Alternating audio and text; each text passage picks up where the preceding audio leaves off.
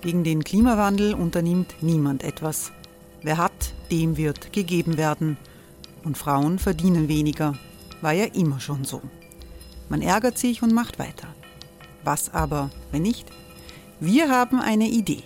Die Falter Arena macht die Bühne frei für Menschen und Projekte, die das Land verändern. Mein Name ist Eva Konzett. Ich leite das Politikressort im Falter. Und am Sonntag, den 26. Mai, veranstalten wir im Wiener Stadtsaal die nächste Falter Arena. Mit dabei unter anderem der ehemalige Politiker und Neosänger Matthias Strolz, Theresa Imre von Markter, Sonja Jöchtel von Love Politics oder Kari Ochsner von Ochsner Wärmepumpen. Machen statt jammern. Wir schauen uns an, wie das funktionieren kann. Kommen auch Sie vorbei. Alle Informationen und Tickets finden Sie unter falter.at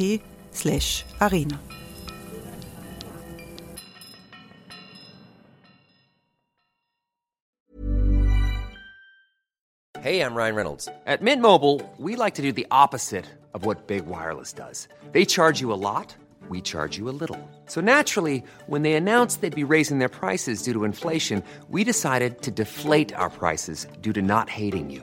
That's right. We're cutting the price of Mint Unlimited from $30 a month to just $15 a month. Give it a try at mintmobile.com slash switch. $45 upfront for three months plus taxes and fees. Promo rate for new customers for limited time. Unlimited more than 40 gigabytes per month. Slows. Full terms at mintmobile.com.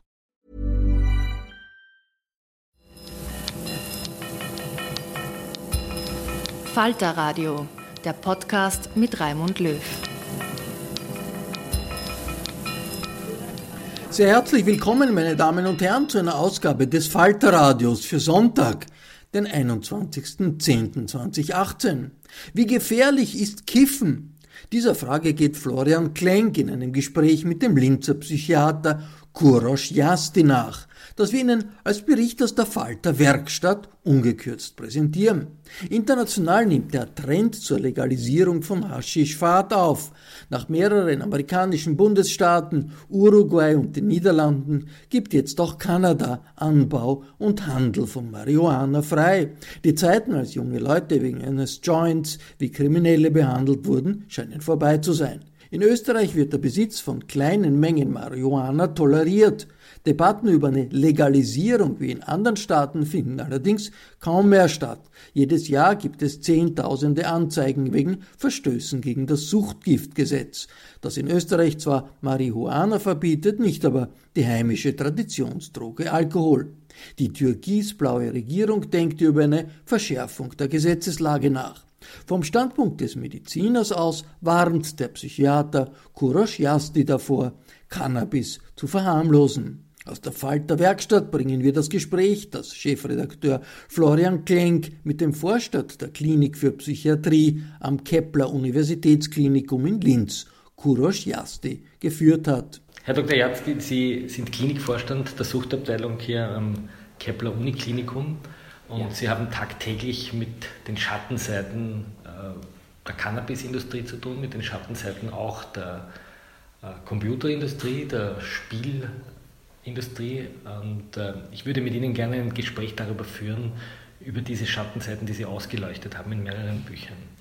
Sie schreiben in einem Buch sehr medienkritisch, dass Sie es äh, noch nie erlebt haben, dass sich Journalisten bei Ihnen einmal erkundigen würden, ähm, was Cannabis bei Menschen anstellen kann, sondern Sie kritisieren sehr laut, dass Journalisten immer wieder nach Heldengeschichten suchen von Leuten, die Cannabis zu medizinischen Zwecken nutzen und dass sich hier eine Cannabisindustrie ähnlich wie die Tabaklobby oder eigentlich die Tabaklobby hier in die Kinderzimmer hinein wirbt und hineinschleicht. Was erleben wir hier, wenn wir hier in Ihre Patientenzimmer schauen würden? Also ich muss eingangs kurz dazu sagen, zu dem Zeitpunkt, wo ich das Buch geschrieben habe, war das auch tatsächlich so. Das Buch hat an sich aber bewirkt, dass mittlerweile einige Journalisten bei mir waren und mich auch interviewt haben. Insofern, aber zu dem Zeitpunkt war es so. Und speziell habe ich mich ja darüber geärgert, dass wenn Journalisten einen sogenannten Cannabis-Experten gesucht haben, um zu interviewen, haben sie immer Ärzte aufgesucht, die Cannabis verschreiben ja, und dafür auch gutes Geld verdienen. Ja, anstatt Leute aufzusuchen, die Cannabis-Folgen behandeln. Ja, wenn ich einen Experten über das Thema Alkoholsucht will, gehe ich auch nicht zum Wirt und sage, Sie verkaufen jeden Tag Alkohol, Sie sind Alkoholexperte, oder? Sondern ich gehe zu dem Arzt, der die Alkoholerkrankung behandelt. Und Das, das hatte ich damals im Buch gemeint. Ja? Ähm, und das Problem, das wir haben, ist, dass wir immer mehr Patientinnen und Patienten haben, die wegen Cannabis unsere Hilfe suchen. Ja? Früher war ja unser Hauptgeschäft das Thema Alkohol, Medikamentenabhängigkeit und illegale Drogen, aber damit war meistens gemeint Heroin und, und ähnliches. Und eben seit ein paar Jahren haben wir immer mehr und mehr Menschen, die mit Cannabis Probleme haben. Welche Probleme auch immer. Das kann jetzt eine Cannabisabhängigkeit sein. Das kann aber auch eine Psychose sein als Folge von Cannabiserkrankung. Ja. Es können Eltern sein, die zu uns kommen und sagen, äh, mein Kind kifft so viel, dass er in der Schule äh, keine Leistung mehr bringt oder im Studium keine Leistung mehr bringt und so weiter. Wie sehr hat sich das gesteigert? Ist das etwas, wo man jetzt einfach genauer hinschaut und man hat früher genauso gekifft oder ist das wirklich ein, ein Anstieg an, ja. also, an kiffenden Kindern, kiffenden Jugendlichen? Es ist so, wir an sich als Klinik schauen nicht genauer hin, sondern wir behandeln nur Menschen, die an sich freiwillig zu uns kommen. Wir machen auch keine Werbung für unsere Behandlung, weil wir leider mehr als genug zu tun haben. Also es ist nicht so, dass wir jetzt sozusagen auf Kundenakquise sind und, und das Thema bewerben und deswegen kommen jetzt Leute zu uns, sondern die Leute kommen einfach so zu uns, wir wissen nicht mal, mit welchen Ressourcen wir sie behandeln sollen zum Teil. Und das ist eindeutig gestiegen. Also ich sage, noch vor fünf Jahren war Cannabis ganz, ganz wenig Thema. Ja, vielleicht, dass ein Heroinsüchtiger nebenbei ein Cannabisproblem gehabt hat. Ja, so. Mittlerweile haben wir nicht nur, dass wir sehr viele Menschen haben, die alkoholkrank sind und zusätzlich cannabiskrank sind oder glücksspielsüchtig sind und zusätzlich cannabissüchtig sind, sondern wir haben auch sehr viele Menschen, die eigentlich gar nicht aus einem Suchtumfeld kommen. Das kann jetzt die an sich brave Lehrerin sein, die irgendwann sich angewohnt hat zu kiffen, damit sie besser schlafen kann und jetzt ohne Kiffen gar nicht mehr einschlafen kann. Ja? Äh, also wir haben immer mehr Leute aus einem gut bürgerlichen Milieu, häufig natürlich sehr junge Leute, ja, äh, aber nicht nur, die zu uns kommen und einfach aufgrund ihrer Cannabis-Problematik eine Behandlung wünschen. Jetzt beschreiben Sie sehr detailliert, dass sich das äh, Cannabis, das wir heute zur Verfügung haben, von dem Cannabis, das man vor 30, 40 Jahren zur Verfügung hat, ungefähr so unterscheidet wie ein, ein, ein dünnes Achterl Wein von einer Doppelliter Leichtflasche Wodka, wenn ja. ich das so zuspitzen ja. darf. Das heißt, wir haben es mit einer völlig anderen Substanz zu tun. Das heißt, die ja. Eltern, die vielleicht den Cannabiskonsum ihrer Kinder tolerieren, weil sie sagen, wir haben auch gekifft, wissen eigentlich nicht, was die Kinder sich da hineinziehen. Ist das richtig? Ja, das ist ein Argument, das ich ja schon tausendmal gehört habe, wo also Menschen aus, aus einer Generation, die halt in den 60er, 70er Jahren jung waren, sagen, na, wir haben auch damals manchmal gekifft, uns ist auch nichts passiert. Ja?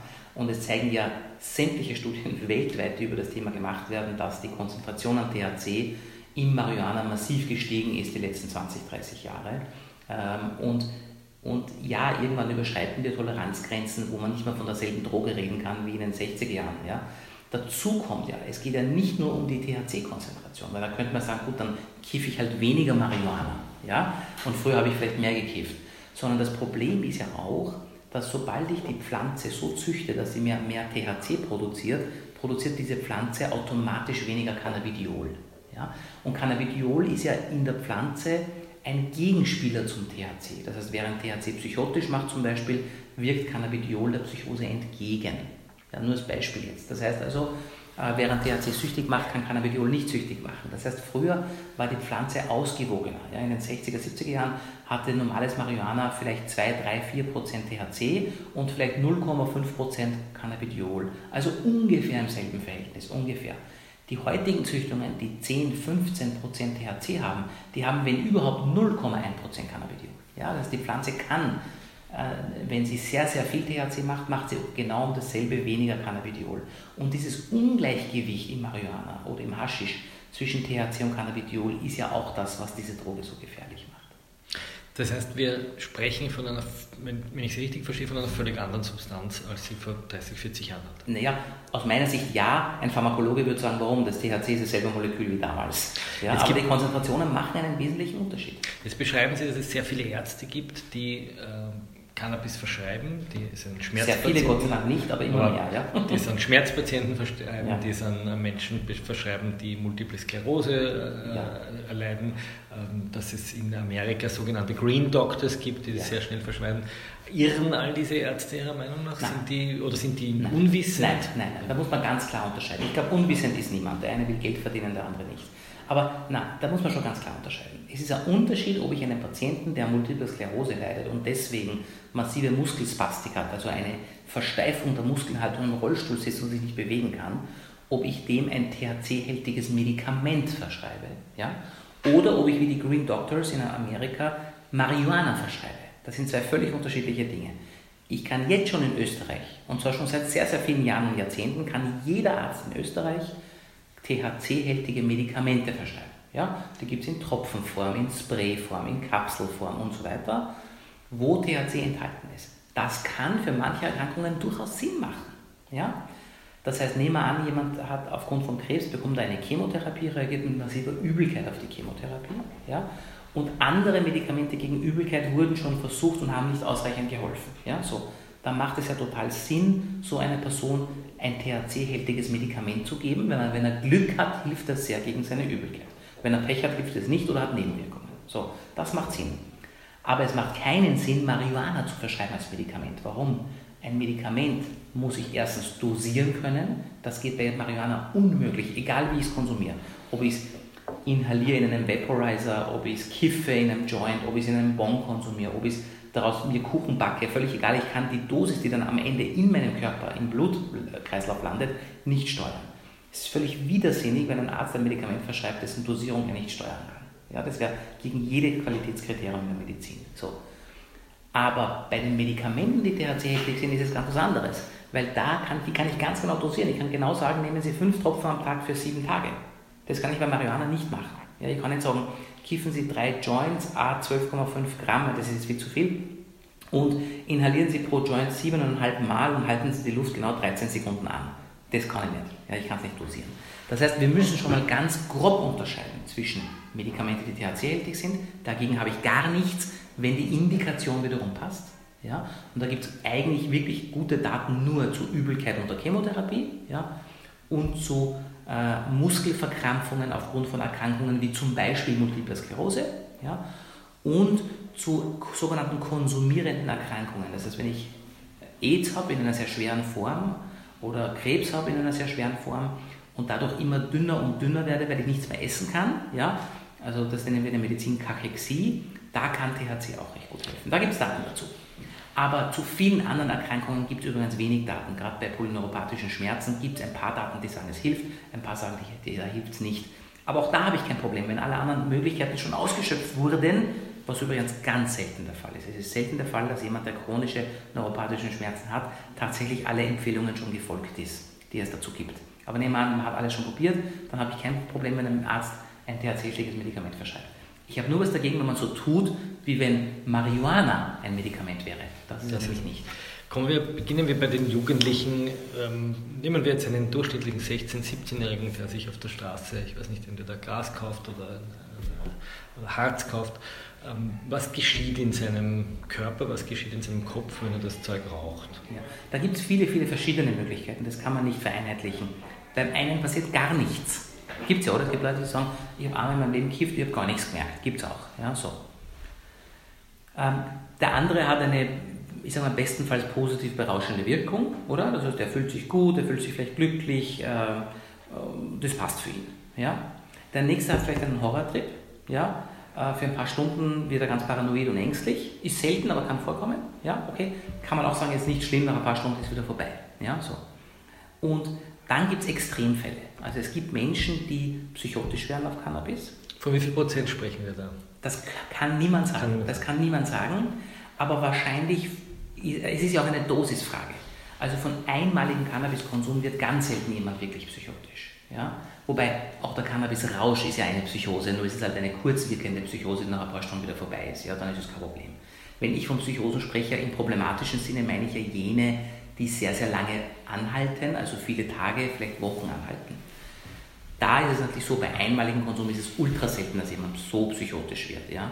Aber wenn jemand regelmäßig konsumiert, dann sind es schon einige Prozent. Was verstehen Sie da regelmäßig? Einmal regelmäßig, die Woche, einmal am Tag, also, einmal in der Stunde? Nein, einmal am Tag wäre schon extrem. Also es reicht schon zum Beispiel zweimal am Tag, weil wenn man bedenkt, wie lange THC im Körper wirkt, ja, da muss man ehrlicherweise sagen, reicht es, wenn ich zweimal in der Woche konsumiere, dass ich durchgehend THC im Blut habe. Ja?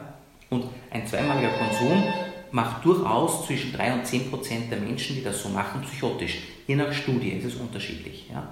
Wo sich alle Studien einig sind, ist, dass es wahrscheinlich eine genetische Veranlagung auch noch gibt, wahrscheinlich, die bedingt, dass der eine auf Cannabis psychotisch wird, der andere nicht.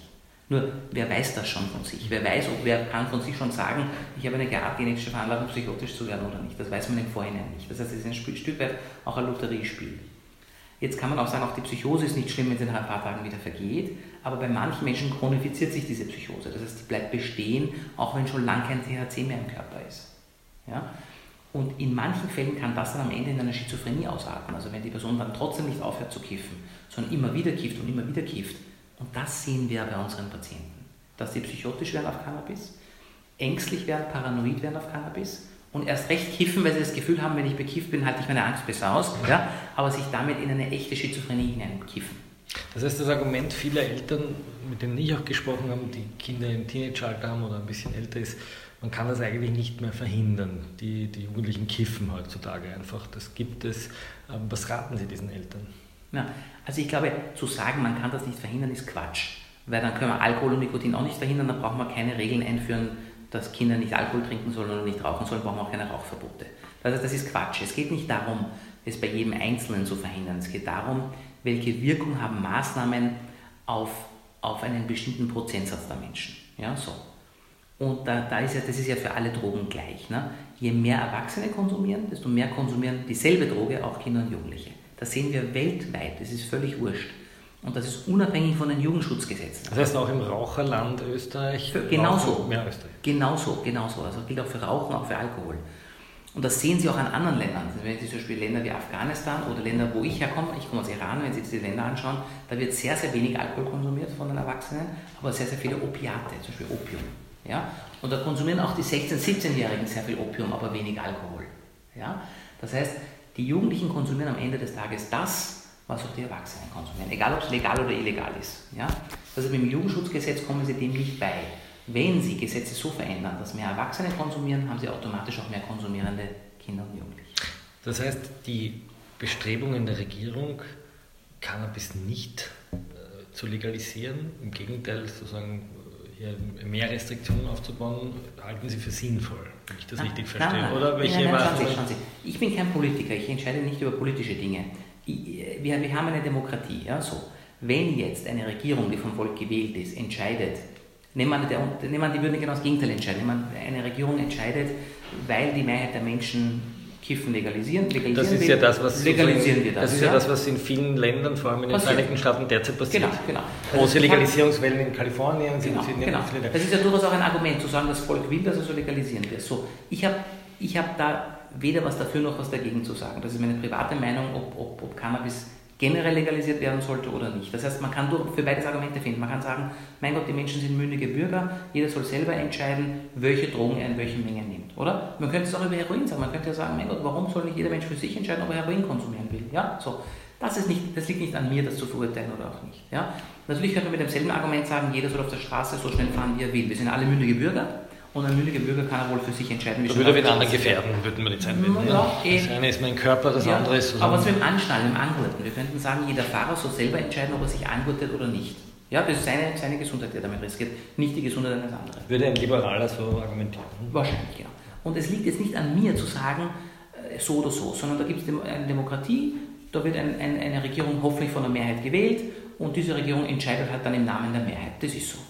Mir geht es um den medizinischen Aspekt. Ich bin Arzt. Ich, äh, sozusagen, ich renne dort heiß, ja, wo jemand so tut, wie wenn Marihuana ein Medikament wäre. Wo jemand so tut, wie wenn es gegen Krebs helfen würde. Ja? Wo dann plötzlich in der Zeitung steht, äh, ja, da, dagegen renne ich Sturm. Ja? Das heißt, wo, wo Sie, das Wundermedikament verkauft wird. Sie treten eine allgemeine Akzeptanz, die jetzt schleichend passiert. Sie nein, argumentieren. Nein, ich sage nur, oder? das geht mich nichts an. Ja. Ob, generell, ob generell ein Land aus demokratischer Sicht Cannabis legalisiert oder nicht, ist nicht mein, ist nicht mein Thema. Mein Thema ist, Hilft es als Medikament, ja oder nein? Und in welcher Form würde es als Medikament helfen, ja oder nein? Ich, bin, ich renne nur dort. Life is full of awesome what ifs, and some not so much, like unexpected medical costs. That's why United Healthcare provides Health Protector Guard fixed indemnity insurance plans to supplement your primary plan and help manage out of pocket costs. Learn more at uh1.com. wo die Legalisierung unter dem Deckmantel der Medizin passiert. Dagegen bin ich. Sie ja. beschreiben sehr einprägsam und insofern ist Ihr Buch ja sehr überraschend, weil Ihre Kritik, wenn ich das jetzt politisch einordnen würde, eher von links kommt. Sie machen eigentlich eine antikapitalistische Kritik des Cannabis. Sie, Sie räumen ein bisschen auf mit den Mythen der 68er und sagen, da kommt jetzt, da kommen jetzt die großen Tabakkonzerne, da kommt Philip Morris und äh, wie sie alle heißen Ja. und machen im Grunde genommen das Gleiche, wie sie mit Tabak in den 50er, 60er Jahren Ja. gemacht haben, nämlich sie erzählen uns die Geschichte einer befreienden, harmlosen Alltagsdroge, die uns gut Genau. tut und Genau. besetzen damit wieder jenige Geschäftsfelder, die ähm, Vorher durch, den, Tabak durch, besetzt den, wurden. vorher durch Ja. den Tabak besetzt wurden. Ja. Wie kann man sich gegen das wappnen? Ja.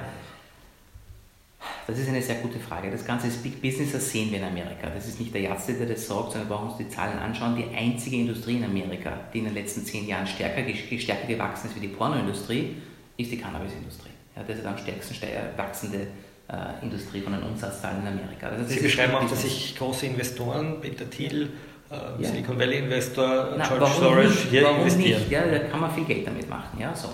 Also das heißt, ähm, dass diese Welle kommt auf uns zu. Die Frage ist, machen wir denselben Fehler, wie wir es bei der Tabakindustrie gemacht haben oder nicht? Bei der Tabakindustrie haben wir lange Zeit nicht gewusst, wie schädlich das ist. Ja, und sogar als wir es wussten, haben sich ganze Staaten dagegen gewehrt, weil die haben so viel Steuer eingenommen durch die Tabakindustrie, dass sich viele Staaten sich dagegen gewehrt haben, rechtzeitig Gesetze zu machen. Ja? Erst wie wir dann in den 80er Jahren dann wirklich die Zahlen hatten, wie viele Menschen tagtäglich tatsächlich sterben an Lungenkrebs und so weiter, haben dann in den 90er Jahren ist es dann zu einer Welle des, des Umdenkens auch in der Politik und bei der Bevölkerung gekommen. Das hat Jahrzehnte gedauert, ja, von sozusagen der breiten Anwendung der Zigarette, ja, die breite Anwendung kann man wahrscheinlich eher so nach dem Zweiten Weltkrieg anordnen, ungefähr die breite Verwendung, ja. Äh, Es hat da Jahrzehnte gedauert, bis wir jetzt dorthin, wo wir sagen, die Droge ist zwar le- legal, aber wir schränken uns immer weiter ein, weil wir verstanden haben, das ist nicht gut für die Menschen. Ja? Und übrigens bei der Tabakindustrie muss man ehrlicherweise sagen, wir haben ja offensichtlich auch verstanden, dass eben nicht jeder mündige Bürger für sich entscheiden kann, ob das gut oder schlecht für ihn ist. Na, Wenn das jeder mündige Bürger könnte, bräuchte man es nicht einschränken, den Tabakkonsum. Und dann verstehe ich nicht, warum wir stattdessen eine andere Droge nehmen und das jetzt weit verbreiten. Ja? Jetzt könnte man natürlich sagen, na gut, man muss ja nicht Marihuana in Form von Kiffen zu sich nehmen. Man kann es auch in Formen zu sich nehmen, wo es zu keiner Belastung für die Lunge kommt. Ich kann zum Beispiel aus, aus Haschischöl kann ich Kuchen backen oder ich kann Haschischöl verwenden, um einen Salat zu marinieren. Ja? Dann habe ich keine Belastung für die Lunge. Ja? Schon, das verstehe ich natürlich. Also es muss nicht jeder Kiefer an Lungenkrebs sterben. Aber ich verstehe es trotzdem nicht, warum wir die eine Droge endlich wegbekommen halbwegs und jetzt uns auf die nächste Droge stürzen mit genau denselben Heilsversprechen. Ja? Es befreit mich, es ist Symbol meiner Freiheit, der, der, der Staat macht, macht Geld damit äh, und auch noch der Irrglaube, man verdrängt damit die Mafia. Das, das finde ich ja so absurd, ja, dass man glaubt, die Mafia geht stempeln zum AMS, ja, weil man jetzt Cannabis legalisiert. Und in Amerika ist ja genau das Gegenteil passiert. Ne? In Amerika hat ja die mexikanische Mafia, die vorher auf ihren Plantagen Hanf angebaut hat und in ihren Laboren künstliches, künstliche Cannabinoide, also Spice, produziert hat, macht auf denselben Plantagen, baut sie Mondpflanzen an ja, und macht Heroin. Und in denselben Laboren, wo vorher künstliche Cannabinoide hergestellt wurden, werden jetzt künstliche Opiate hergestellt, nämlich Fentanyl.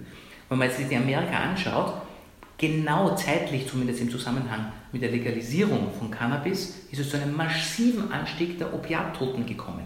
Also der Toten durch Fentanyl und Heroin in Amerika. Das heißt, die Mafia wird nicht arbeitslos, sie stürzt sich einfach auf eine andere Droge. Oder? Das war in- Amerika auch zu Zeiten der Alkoholprohibition so. Sobald Alkohol legalisiert wurde, hat die Mafia das Alkoholgeschäft aufgegeben und sich auf Kokain und Heroin gestürzt. Kommen wir noch zu den gesundheitlichen Auswirkungen. Wir haben kurz darüber gesprochen, dass es für einzelne wenige äh, User einen, eine Psychosen äh, Ja. bewirken kann. Sie beschreiben aber recht eindrucksvoll, auch anhand von Grafiken und Studien, auch eine, ähm, darf ich die Frage mal wiederholen, bis das ausgeklingelt hat? Kommen wir noch einmal zu den gesundheitlichen Auswirkungen. Wir haben darüber gesprochen, dass bei einzelnen wenigen äh, Personen es zu Psychosen kommen kann. Sie Ja. beschreiben aber auch anhand von Grafiken und von Statistiken äh, eine gewisse, ich nenne es sehr salopp, eine Verblödung, eine Verdummung. Kiffen macht dumm und Sie behaupten, das ist wirklich so. Wie, wie kann man diesen Beweis führen? Also natürlich habe ich im Buch das sehr pointiert dargestellt, aber ich habe im Buch auch erwähnt, dass es nicht auf jeden zutrifft. Also ich will bitte nicht so tun, wie wenn jeder, der irgendwie dreimal im Jahr auf einer Party kifft, deswegen dumm wird. Ja, das ist beim Alkohol ja auch nicht der Fall. Aber Alkohol macht ja auch dumm. Wir brauchen nur die Leute anschauen, die jeden Tag große Mengen trinken, da bauen sich Hirnzellen ab. Das ist genauso wie beim Alkohol trifft es nicht jeden. Ja, so.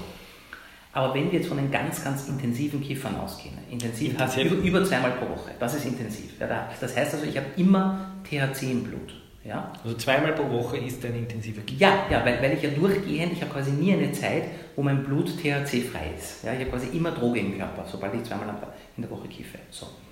Ähm, wenn wir also von einem intensiven Kiffer ausgehen, ähm, dann ist es schon so, dass über die Jahre und Jahrzehnte ja, tatsächlich äh, sich das Intelligenzniveau abbaut. Da gibt es mehrere Studien mittlerweile. Die eindrucksvollste ist eine australische Studie, äh, die mehrere tausend Menschen über Jahrzehnte begleitet und beobachtet hat und Intelligenztests gemacht hat. Und da hat sich sehr klar gezeigt, dass die, vor allem die als Jugendliche schon beginnen, also wo die Hirnentwicklung noch nicht abgeschlossen ist und regelmäßig kiffen, die verlieren nach 20 Jahren 10% ihres IQs. Aber kann das nicht auch andere Ursachen haben, dass man sagt, dumme Kiffen In vielleicht dem Fall eher, nicht, weil sie ja, äh, ich bin ganz bei Ihnen. Diese sogenannten Störvariablen wurden bei dieser Studie herausgerechnet. Das heißt, es wurde, es wurde angeglichen das ursprüngliche Intelligenzniveau, die Schulbildung, Alkoholkonsum, also all diese Dinge, die davon betroffen waren, wurden herausgerechnet, sodass statistisch relativ sauber am Ende herausgekommen ist, dass regelmäßiges Kiffen an sich IQ abbaut, wobei, nur eins muss man sagen, wahrscheinlich, wenn man nach Abschluss der Hirnentwicklung anfängt zu kiffen, ist das eher nicht so ein Problem. Ein Problem ist, wenn man vor der Abschluss der Hirnentwicklung anfängt zu kiffen. Und die Hirnentwicklung ist mit 25 abgeschlossen. Das heißt, das Gehirn wird sozusagen nicht mit 18 erwachsen, sondern eigentlich mit 25 erwachsen. Und wenn man davor anfängt, sehr regelmäßig zu kiffen, also eben mit 16, 17, 18 und so weiter, dann wird das nach Jahren, aber spätestens nach Jahrzehnten tatsächlich eine Wirkung haben auf die Hirnleistung. Ja? Aber nur mal, da ist das Kiffen ja nicht die einzige Droge, dasselbe ist mit Alkohol auch. Wenn ich mit 16 anfange und jeden Tag Alkohol trinke, habe ich noch 20 Jahre weniger IQ wie vorher. Das ist einfach so. Das heißt, das ist eigentlich nichts Neues, das kennen wir vom Alkohol. Im Alkoholbereich gibt es sogar den Ausdruck Alkoholdemenz, den gibt es, das ist ein Ausdruck, der medizinisch anerkannt ist. Und irgendwann wird auch beim Kiffen dieser Ausdruck kommen. Aber nochmal, es trifft natürlich nicht auf jeden, das ist ja gar keine Frage. Ja. Wenn Sie jetzt als Vater drauf kommen würden, dass Ihre Tochter oder Ihr Sohn zu kiffen beginnt mit 14, 15 Jahren, wie würden Sie dann reagieren? Sie ja. beschreiben da eine Szene sehr eindrucksvoll in einer Schule, wo die Schüler zum Urin testen müssen, wo die Polizei informiert wird, wo, ja. und Sie, Sie bewerten das sehr kritisch. Sie ja. sagen, das bringt nichts, das führt zur Stigmatisierung, das führt letztlich dazu, dass die Jugendlichen äh, noch mehr vereinsamen oder sich noch mehr ausgeschlossen werden. Wie reagieren Sie jetzt darauf? Wie würde da darf ich eins sagen? Also das war jetzt, wenn man es genau nimmt, habe ich ein Buch geschrieben, dass wenn jemand aus der Schule ausgeschlossen wird aus dem Grund, dass das Quatsch ist. Ja? An sich, dass die Schule gewisse Kontrollen macht, ist legitim. Weil wenn ein Jugendlicher mit 15 in der Schule betrunken wirkt, dann gehört auch da ein Schularzt her, der schaut, ob er Alkohol im Blut hat. Ja? Weil Kinder haben, während sie in der Schulzeit oder auch Jugendliche, während sie in der Schule sitzen, nicht betrunken zu sein. Das heißt, kann, man kann durchaus argumentieren, dass es legitim ist, wenn bei jemandem ein massives Problem auffällt, dass man da über den Schularzt irgendwie schaut, dass man zu Befunden kommt, ob der tatsächlich Drogen nimmt oder nicht. Aber diese Befunde sollen nicht missbraucht werden, um den Schüler aus der Schule zu werfen. Das ist Quatsch. Ja? Weil da mache ich das Leben dieses Menschen noch viel schlimmer. Jetzt hat er nicht nur vielleicht ein Drogenproblem, ja? er ist nachher auch noch ohne Schulbildung, damit wahrscheinlich langzeitarbeitslos. Ja? Dann wird er den ganzen Tag Drogen nehmen. Juhu. Das bringt nichts. Das heißt, wenn ich schon Kontrolle ausübe, und nun mal, das kann durchaus legitim sein, in einem gewissen Rahmen Kontrolle auszuüben, aber wenn ich schon kontrolliere, sollte ich diese Informationen, die ich durch die Kontrolle bekomme, eher nützen, diesen Schüler zu unterstützen, das heißt zu sagen, okay, brauchst du Unterstützung? Vielleicht braucht er auch keine, vielleicht war es ein Zufallsbefund, der war auf einer Party, hat gekifft und am nächsten Tag kommt man drauf. Das ist ein Zufallsbefund, da braucht, der braucht er keine Unterstützung. Ja? So. Aber wenn der jetzt ein regelmäßiges Cannabis-Problem hat, aber genauso wie wenn er ein Alkoholproblem hätte oder eine andere Droge regelmäßig nimmt, dann braucht dieser Schüler Unterstützung. Das heißt, da muss man schauen, was braucht er. Brauchen die Eltern pädagogische Unterstützung? Braucht der Schüler psychologische Unterstützung? Wie kann man ihn auch stärken in seinem Selbstvertrauen, dass er vielleicht keine Drogen braucht, um funktionieren zu können und so weiter.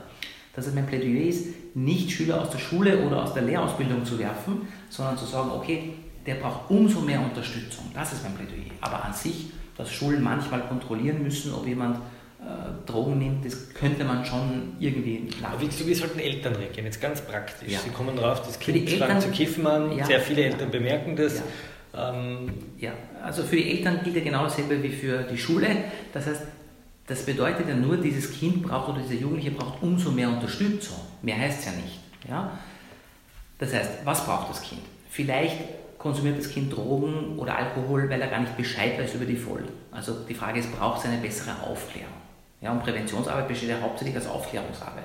Gilt ja auch für die sexuelle Prävention zum Beispiel. Das heißt, aus Ihrer Sicht einmal keine Verharmlosung in dem Sinne, wir haben das auch Genau, genau, das ist natürlich das falsche Signal. Ja?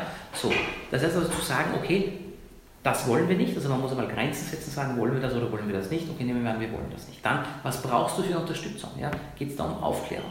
Gibt es irgendwelche anderen Probleme, die, da, die, die, bewirken, dass du Drogen nimmst? Und da ist ja wurscht, welche Droge, ob das Kiffen ist oder was anderes. Gilt für Alkohol ja auch. Ja? Vielleicht steckt dahinter ja zum Beispiel eine Depression oder vielleicht steckt dahinter eine Mobbing-Situation, die unerträglich wird. Ich fantasiere jetzt nur, aber es könnten Gründe sein. Also man muss schauen, braucht er die Droge, weil er das funktionalisiert. Ja? Also weil er quasi irgendein Defizit hat, das er versucht mit der Droge auszugleichen. Ja? So. Und es braucht halt auch Regeln es ist, ja, es ist ja Quatsch zu sagen, ein 14-Jähriger kann selber entscheiden, welche Drogen der konsumiert. Darf er beim Alkohol, bei Zigaretten ja auch nicht, oder? Oder beim, beim Computerspielen. Äh, Kinder, vor allem junge Kinder, ja, brauchen ja gewisse Regeln, die vorgegeben werden. Das ist ja völlig in Ordnung. Ja. Da rede ich von 14-Jährigen, weniger von 19-Jährigen, ja, muss man sagen. Ja. Und am Ende des Tages, ich muss in eine positive Beziehung mit dem Kind kommen. Ja. Häufig ist es so, dass ja die Eltern einen Drogenkonsum abwerten und sagen, na, also Drogen konsumieren nur dumme Kinder. Ja, so. Das heißt, wenn ich konsumiere als Kind, bin ich auch dumm, dann bekommt das Kind den Eindruck, die Eltern verstehen mich nicht. Also wendet sich das Kind emotional von den Eltern ab. Und das ist fatal. Ja? Dasselbe passiert übrigens in der Schule auch. Das ist auch fatal. Ja? Wenn sich der, der Schüler innerlich von den Lehrern abwendet, weil er sagt, die verstehen mich nicht. Sondern man muss das Kind, man kann dem Kind durchaus Grenzen setzen, aber muss ihn dabei nicht abwerten. Ja, man kann durchaus sehr wertschätzend mit einem Menschen umgehen und trotzdem diesen Menschen Grenzen setzen. Weil indem ich wertschätzend bin, bleibe ich in Beziehung mit diesem Kind. Und das ist ja für die Eltern der wichtigste Parameter überhaupt, dass sie zwar ihren Kindern Grenzen setzen müssen, aber trotzdem in Beziehung bleiben sollen mit diesen Kindern, dass die Kinder sich nicht von den Eltern abwenden und sich irgendeiner beliebigen Peer Group zuwenden. Das heißt, Eltern, die ihre Kinder zu Hause kiffen lassen, wie wir es oft erleben, die sagen, Mach nur, halten Sie für falsch. Na, ich halte es deswegen für falsch, da geht es nicht ums Kiffen. Ja. Ich würde auch Kinder, die zu Hause regelmäßig und viel Alkohol trinken lassen, würde ich auch für falsch halten. Oder Eltern, die ihre Kinder zu Hause beliebig viel Zigaretten rauchen lassen, halte ich ja für genauso falsch. Also da geht es mir nicht um die Droge, da geht es einfach darum, kann ein Zwölfjähriger oder ein 14-Jähriger, hat er schon die Reife selber zu entscheiden, was für ihn gut ist oder nicht. Und nein, und da bin ich jetzt kein Kinderexperte, aber alle Menschen aus dem Bereich der Kinderpsychiatrie oder Kinderpsychologie sagen, ein 14-Jähriger kann noch nicht in allen Belangen für sich entscheiden, was für ihn gut ist und nicht. Ja, das wäre eigentlich eine Überforderung dieser Autonomie-Tendenzen, die ein Jugendlicher hat. Ja. Das heißt, da geht es nicht ums Cannabis, da geht es einfach darum zu sagen, das ist eine Droge und so wie bei allen anderen Drogen braucht es Regeln. Ja? Das heißt nicht aber nur mal, dass man das Kind abwertet, dass man quasi äh, irgendwie, keine Ahnung, äh, für eine Schule schon gar nicht ist, dass, dass das Kind aus der Schule fliegt oder so. Das ist ja wirklich Quatsch. Ja? Das geht ja Richtung Kriminalisierung. Und Kriminalisierung bringt ja überhaupt nichts. Das heißt, wie soll der Staat umgehen? Also, wenn er nicht kriminalisiert, das heißt, wie soll er ein, ein, eine Reglementierung des Cannabisgebrauchs machen? Weil ja. letztlich muss es irgendwo eine Strafe geben, oder wie, ja. wie Na, schau, Ich muss ganz offen sagen, ich bin Arzt, ich bin jetzt kein Experte für diese sozialpolitischen Themen. Ja, so. In meinem Buch Die Gefängnisse sind mittlerweile voll von drogenkranken Menschen. In Amerika ist es eine der größten ja. Katastrophen, die mittlerweile im Justizvollzugssystem passieren, dass so viele Menschen eigentlich nur wegen Drogen eingesperrt, eingesperrt werden. Ich bin ganz bei Ihnen. Also erstens, ich behaupte nicht, dass ich eine kluge Antwort auf diese Fragen weiß, weil es keine medizinische Frage ist. Ich bin Medizinexperte, kein Experte für Sozialpolitik. So. Das heißt, Aufklärung ist mal das Wichtigste, dass die Leute nicht glauben, es Nein. ist die Droge der, der 60er Jahre, ja, die ja, harmlose. Na, aber Ihre Frage ist ja, was kann der Staat machen? Ja, und irgendwann der Staat könnte hergehen und sagen, es ist nur als Beispiel, ich habe verschiedene Möglichkeiten benannt, die mir auch von Experten gesagt wurden.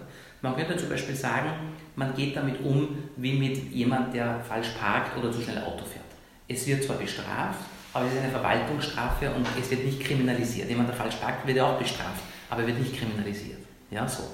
Aber sehr wohl wird zum Beispiel der Drogendealer kriminalisiert. Also der, der Geld damit verdient, der wird kriminalisiert, aber der einzelne Konsument bekommt vielleicht eine Ordnungsstrafe, aber wird nicht kriminalisiert. Also dieses Nicht-Kriminalisieren des normalen Konsumenten, das macht Sinn. Also kein Gefängnis, sondern Richtig. maximal. Aber das haben wir in Österreich doch gar nicht. Welcher Kiefer landet wegen Kiefer im Gefängnis? Niemand, soweit ich weiß, derzeit. Ja? Normalerweise lädt die Staatsanwaltschaft ja das dann wieder nieder. Ja, so. Also das heißt, die Kriminalisierung macht grundsätzlich bei keiner Droge Sinn. Übrigens auch ein Heroinsüchtiger ist nicht per se ein Krimineller, nur weil er Drogen konsumiert. Ja? So, was anderes ist natürlich mit der Beschaffungskriminalität, aber die gibt es bei Cannabis Gott sei Dank eh kaum. Ähm, dann brauchen wir Aufklärung. Wir brauchen Suchtprävention. Suchtprävention fängt aber nicht an erst beim 15-Jährigen, die fängt beim Volksschüler an oder beim Kinder. Ja? Also wir müssen die Kinder stärken, generell stärken in ihrer Persönlichkeit, dann neigen sie später weniger zum exzessiven Konsum. Und es ist ja der exzessive Cannabiskonsum, der gefährlich ist eigentlich, ja, nicht der, der zweimal im Jahr. Ja? So. Also wir müssen aufklären. Ja? Wir müssen äh, Stärkungsarbeit leisten. Wir müssen Eltern aufklären. Wir müssen die Eltern unterstützen, ihre Kinder zu erziehen. Viele Eltern sind völlig überfordert, was auch verständlich ist. Ich bin selber auch manchmal überfordert ja? Äh, als Elternteil. Also das heißt, der Staat muss stärkend eingreifen in erster Linie. Ja? Und erst in zweiter Linie im Sinne von, da könnte ich jetzt jemanden bestrafen und einsperren. Aber nochmal, das ist jetzt meine persönliche Meinung. Ich bin da kein Experte dafür, wie der Staat dieses Problem lösen soll. Ich weiß auch nicht, ob es ein gutes Problem gibt. Ich, nochmal, dort wo ich wirklich radikal werde, ist, wenn ein Staat so tut, wie wenn man Cannabis aus medizinischen Gründen legalisieren müsste. Das ist Quatsch. Und das ist ja in Amerika in ganz vielen Bundesstaaten zuerst passiert. Dass man Marihuana aus medizinischen Gründen legalisiert hat. Und in Wirklichkeit war das aber nur eine Hintertür, dass doch jeder Kiffer kiffen kann am Ende. Ja? Wenn Sie sich Kalifornien anschauen, lange Zeit war in Kalifornien ja nur Marihuana auf Rezept erlaubt. Und wenn Sie sich dann das Durchschnittsalter anschauen der Leute, die sich ein Rezept für Marihuana geholt haben, aufgrund einer schweren chronischen Erkrankung, waren das 20- bis 25-Jährige. Das ist ja Quatsch. Das heißt, die Ärzte sind nicht imstande, das ordentlich zu kontrollieren. In Amerika wollten es ja viele auch nicht. Die ja. Green Doctors wollten ja Geld verdienen. Ja, da ist ja gar nicht darum gegangen, dass ich als Green Doctor jetzt wirklich abschätze, braucht er wirklich Marihuana als Medikament oder braucht es nicht. Ja, da geht es halt auch um, um, um Geld. Und da gibt es ja auch in Österreich manche Ärzte, die relativ freigiebig äh, THC-hältige Medikamente verschreiben für alle möglichen Indikationen, die medizinisch aber überhaupt nicht nachgewiesen sind. Und das ist ja genauso Quatsch, weil eigentlich wäre man als Arzt gesetzlich verpflichtet, nach medizinischen, nach wissenschaftlichen Kriterien zu behandeln. Das war aus der Falter Werkstatt ein Interview von Florian Klenk mit dem Psychiater Kurosh Jasti, der davor warnt, die Gefahren von Cannabis zu unterschätzen. Dieses Interview können Sie in redigierter Form im aktuellen Falter lesen. Jede Woche bietet der Falter seinen Leserinnen und Lesern auch kontroversielle Themen. Ein Falter-Abo können Sie vier Wochen lang gratis testen, wenn Sie noch keines haben. Die Internetadresse lautet www.falter.at/abo. Die Technik betreut Anna Goldenberg. Ich verabschiede mich im Namen des gesamten Teams. Bis zur nächsten Folge.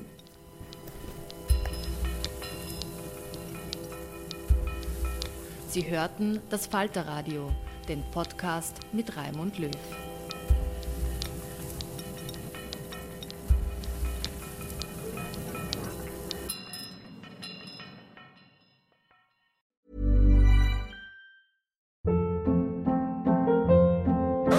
Hold up. What was that? Boring. No flavor. That was as bad as those leftovers you ate all week. Kiki Palmer here, and it's time to say hello to something fresh and guilt-free. Hello Fresh. Jazz up dinner with pecan-crusted chicken or garlic butter shrimp scampi. Now that's music to my mouth. Hello Fresh. Let's get this dinner party started. Discover all the delicious possibilities at hellofresh.com.